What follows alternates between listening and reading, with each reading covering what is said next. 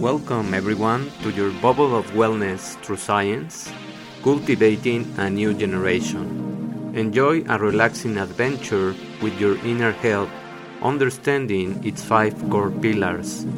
We'll go deep into the science and wellness of nutrition, exercise and metabolism, emotions, consciousness and meditation, and abundance. Enjoy the ride.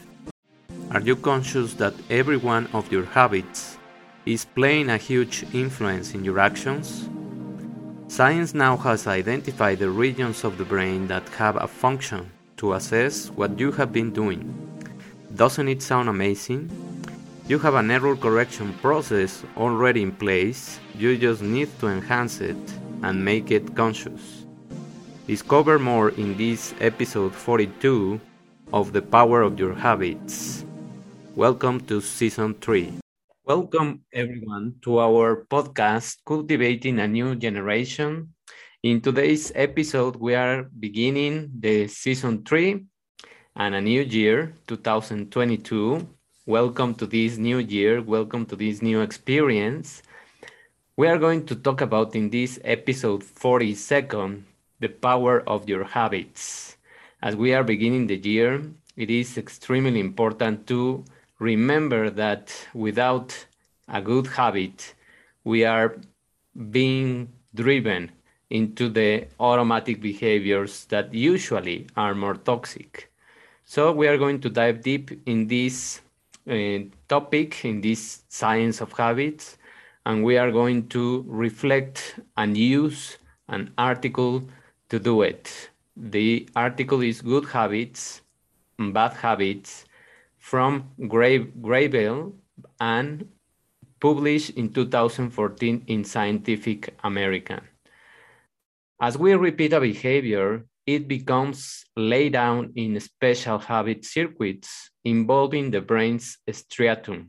That is the science that we know now, and the circuits treat the habit as a single chunk of information or unit of automatic activity. Another brain region that is involved in the formation of the habits is the neocortex, which monitors the habits. However, tweaking the neocortex in the lab experiments with rats shed light of the signals that can interrupt a habit and even prevent from forming it. So that's extremely important to understand how we are working with our habits in terms of the brain regions and how we can interfere with the toxic ones and stimulate the positives. Every day, we are all engaged in a surprising number of habitual behaviors which we are not aware of them. Many of them from brushing our teeth to driving a familiar route simply allow us to do certain things on autopilot and not using too much energy from our brains. So they are not overtaxed and they have energy to concentrate in other behaviors. And in countless tiny adjustments that we are doing in these kind of automatic behaviors. Other habits, such as jogging, may help us stay healthy and regularly popping three threads of candy dish, which are the toxic ones, or engaging in binge eating, and habits that wander into the territory of compulsions or addictions, such as overeating, as mentioned, or smoking, can threaten our existence because we are also not aware of them and they are extremely powerful to lead you into many toxic behaviors that will stimulate the development of many chronic diseases. Research suggests that by deliberately conditioning our brain, we might be able to control habits, good and bad. That promise springs from one of several surprises that science has uh, enlightened now that even when it seems we are acting automatically, part of our brain is still dutifully monitoring our behavior. So we have like certain police patrols in our brain that are monitoring the behaviors that we are having so we are not left alone in these automatic behaviors. There are regions that are constantly monitoring this activity and those are the ones that we can prime in order to foster much better behaviors in our lives. So what is habit really? Habits seem to stand out as clear-cut actions but neurologically, they fall along a continuum of human behavior. At one end of this continuum, they are behaviors that can be done automatically enough to let us free brain space for different pursuits. Can you imagine if we don't have these kind of habits in place? We would be expending an extremely high amount of energy in those activities because we would have to decide a lot of things uh, and those decisions are of course draining your energy and your brain occupies more than 80% of your overall energy. So this is extremely important.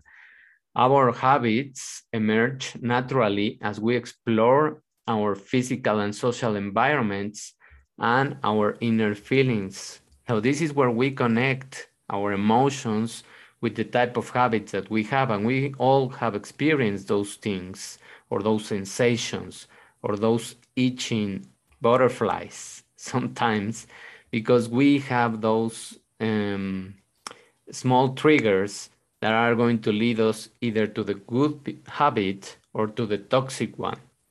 We try out behaviors in particular contexts. We find the, the ones that seem beneficial and not too costly in terms of energy, and then we commit to those, forming our routines and rituals. We all begin this process when we are very young, yet it comes with a trade-off that can be working against us.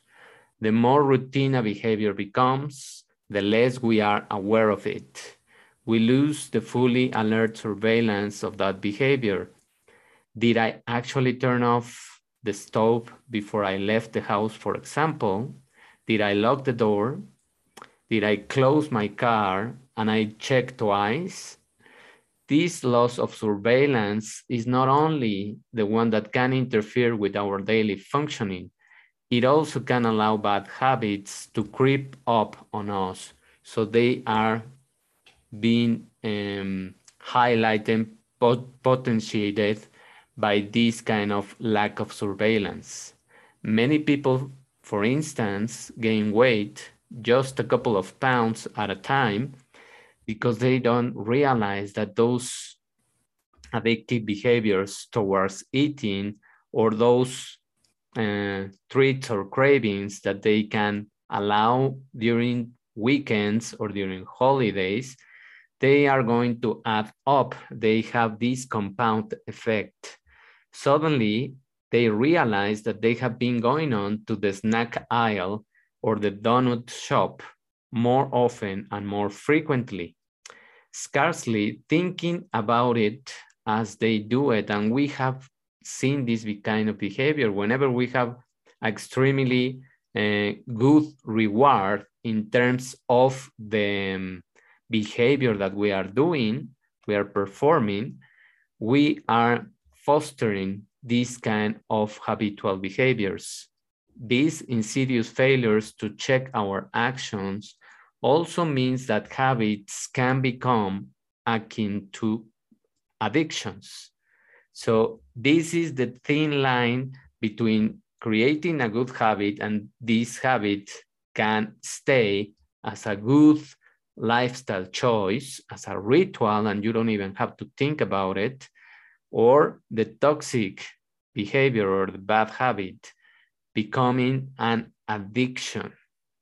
Witness, for example, computer gaming, internet gambling, and constant te texting and tweeting, and of course, alcohol or any kind of drug use, those can become very dangerous addictions. A repetitive addiction-driven pattern of behavior can take over part of what have been the deliberate choice.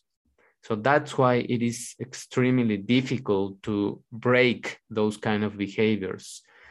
This stubbornness in particular has been a clue to uncovering the brain's circuitry responsible for habit formation and maintenance.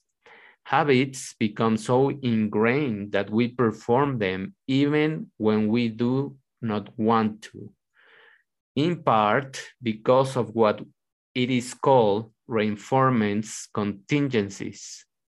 For example, say you do a toxic behavior and then you are rewarded somehow. For example, smoking when you smoke the cigarette, you feel that sensation of uh, easing the anxiety that you have.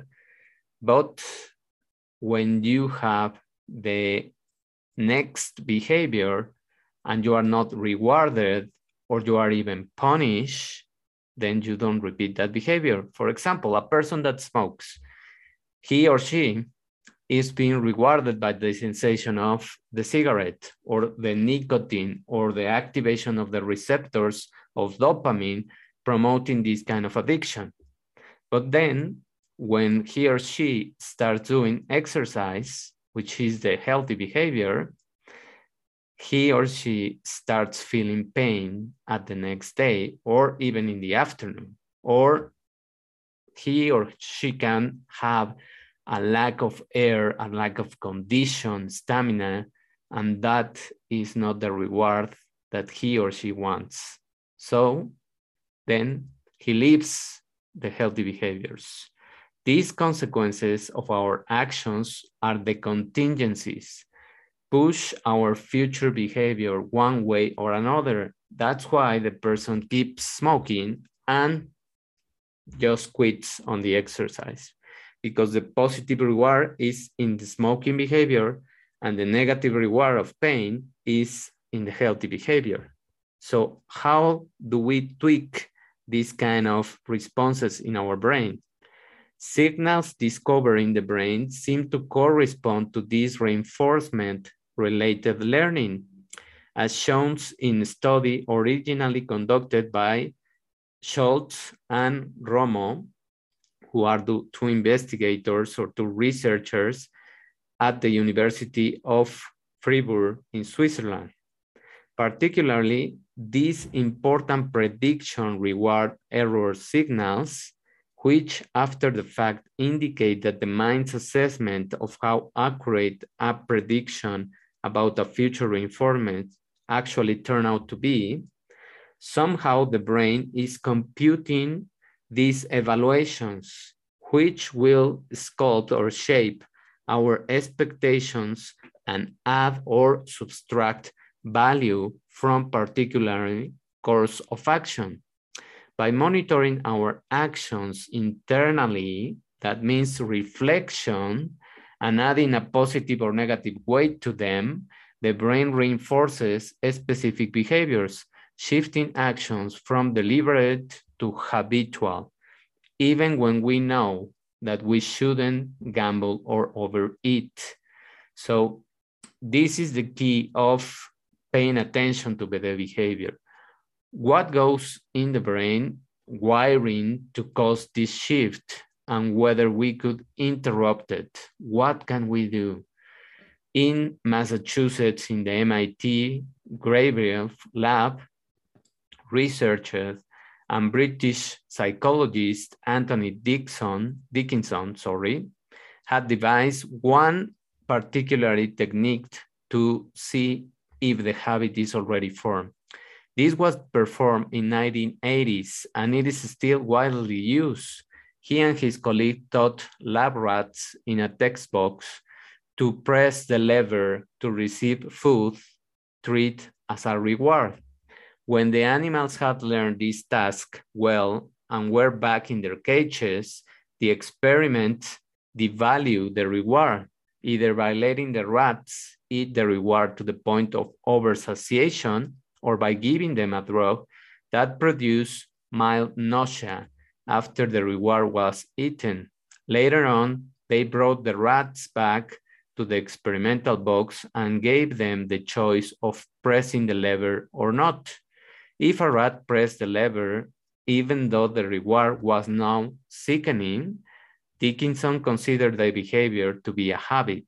So this is when we are really not able to break these habits.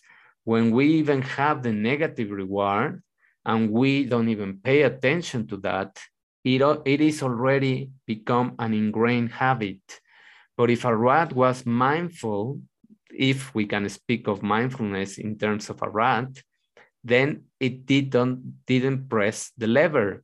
And many animals demonstrate that we can demonstrate that if we just pay attention to what we are doing, as though it realized that the reward was now unpleasant. So this is just this small space that you have to witness yourself as you are doing the behavior. And it is not about punishing yourself, or it is not about the negative talk. It is about just first having the awareness that the habit can be interrupted. The test gave scientists a way to monitor whether or not a shift from purposeful to habitual behavior had occurred, imprinting a habit on the brain. By using these variations of the basic test that we just spoke about, researchers, including Bernard Balleine, of the University of Sydney and Simon Killcross of the University of New South Wales in Australia have found clues suggesting that different brain circuits take the lead as deliberate actions to, to become habitual. New evidence from these experiments on rats as well as on humans and monkeys also now points to multiple brain circuits that interconnect and they're regarded as the crowning glory of our mammalian brain.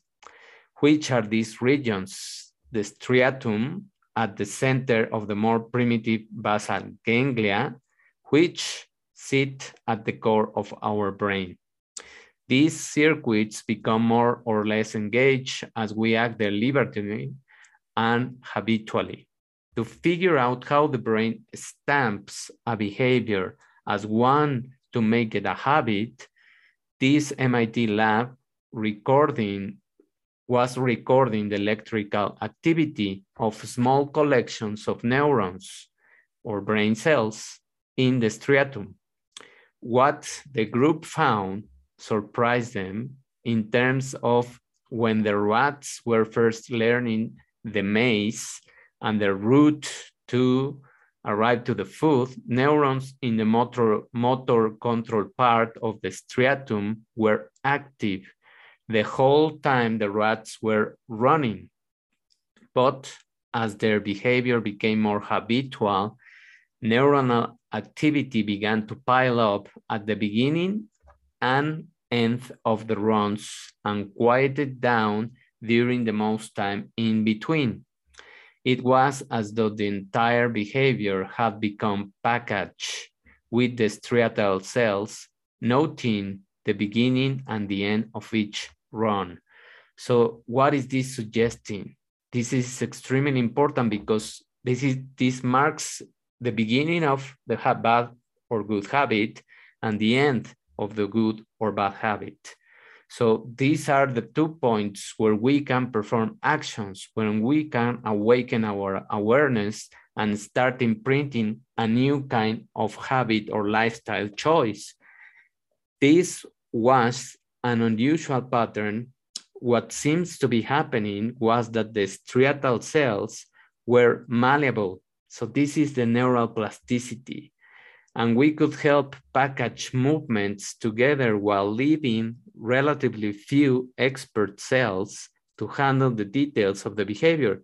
So we can leave some of the extremely specialized cells to perform the actions, but we take out most of the power of our brain to do other activities. So that power that is not now performing the behavior, we can use it to be more aware of the beginning and the end of the behavior. And we can notice that if we really um, start allowing more time to the decisions that we are taking, we can see and we can sense, we can feel those sensations when we want to engage in these kind of behaviors. For example, let's say eating something that is rewarding or pleasurable, but it is toxic.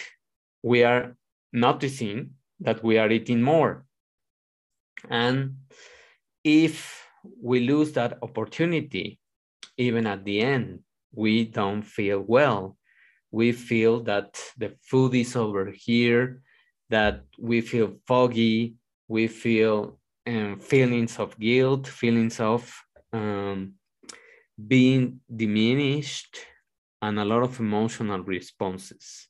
So once you feel that, those two timelines are extremely important to record the actions that you want to perform in the next time that you experience the same kind of behavior, even if you have triggers.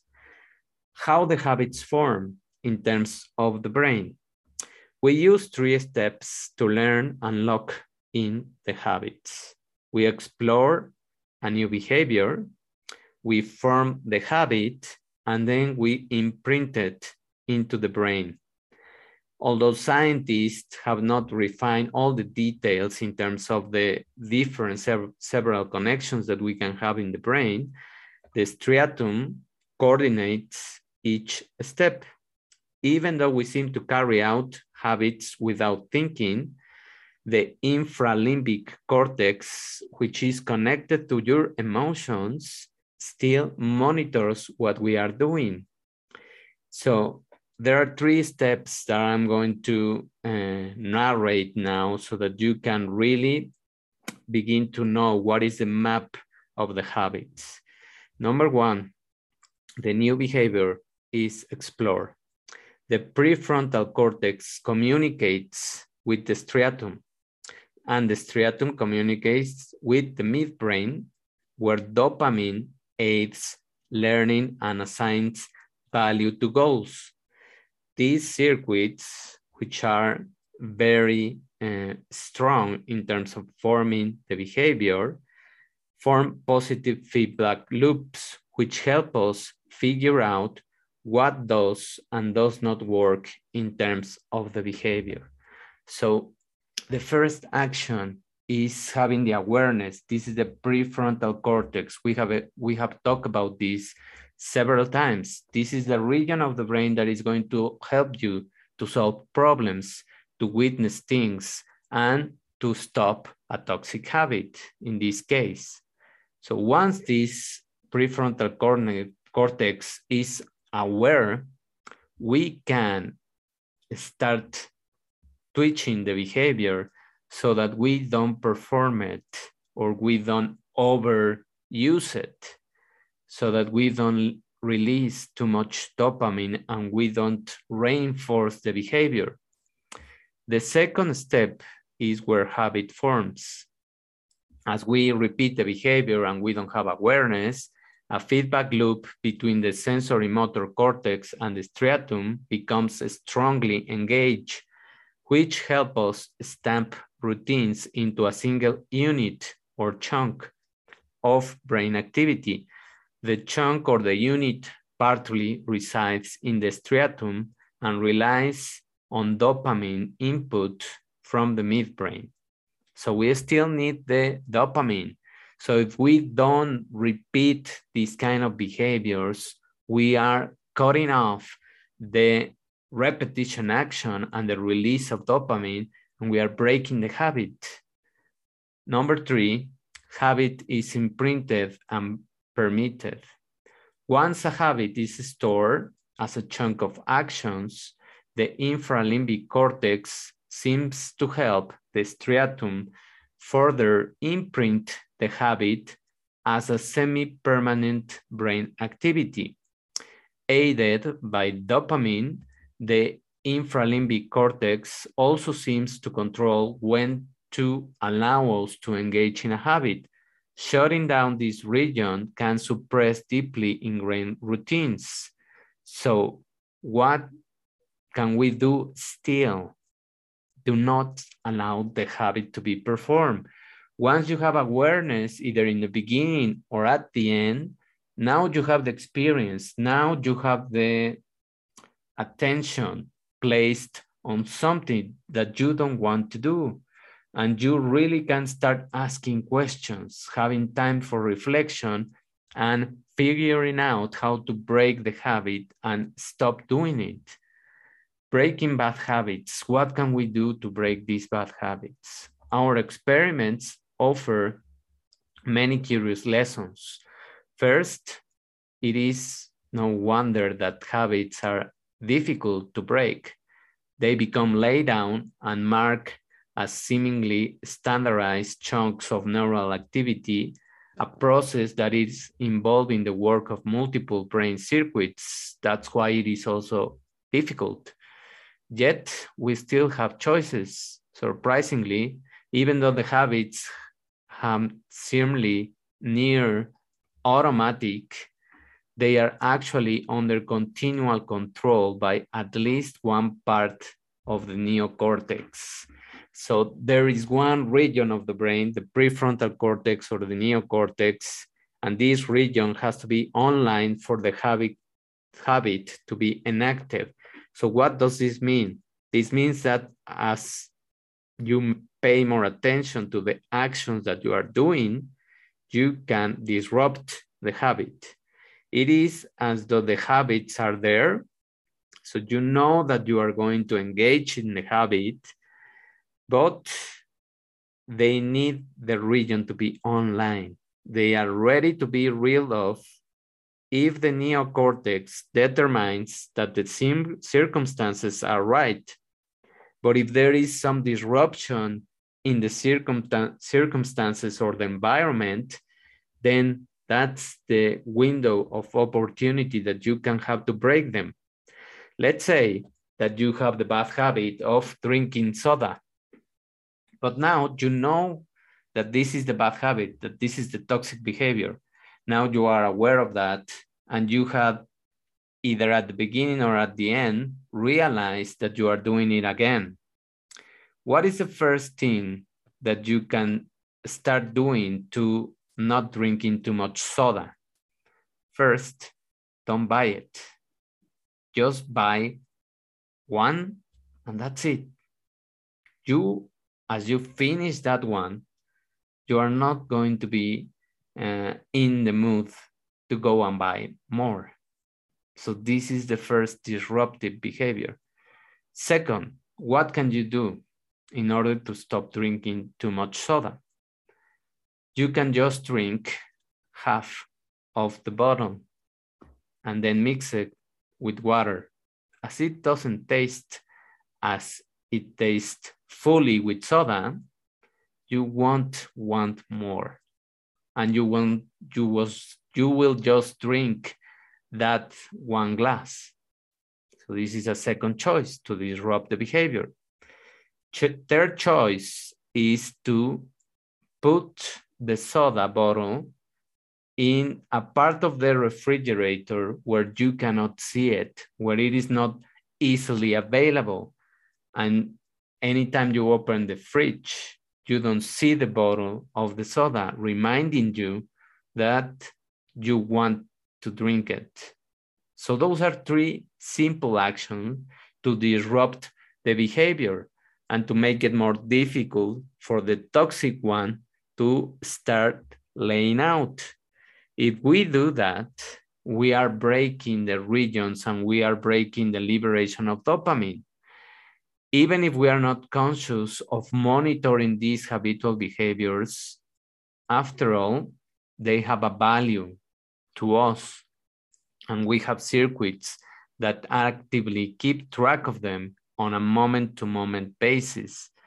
We may reach out for the toxic ones without thinking, but we have a surveillance system in place that is at work and that can be the monitoring system in order to disrupt these habits.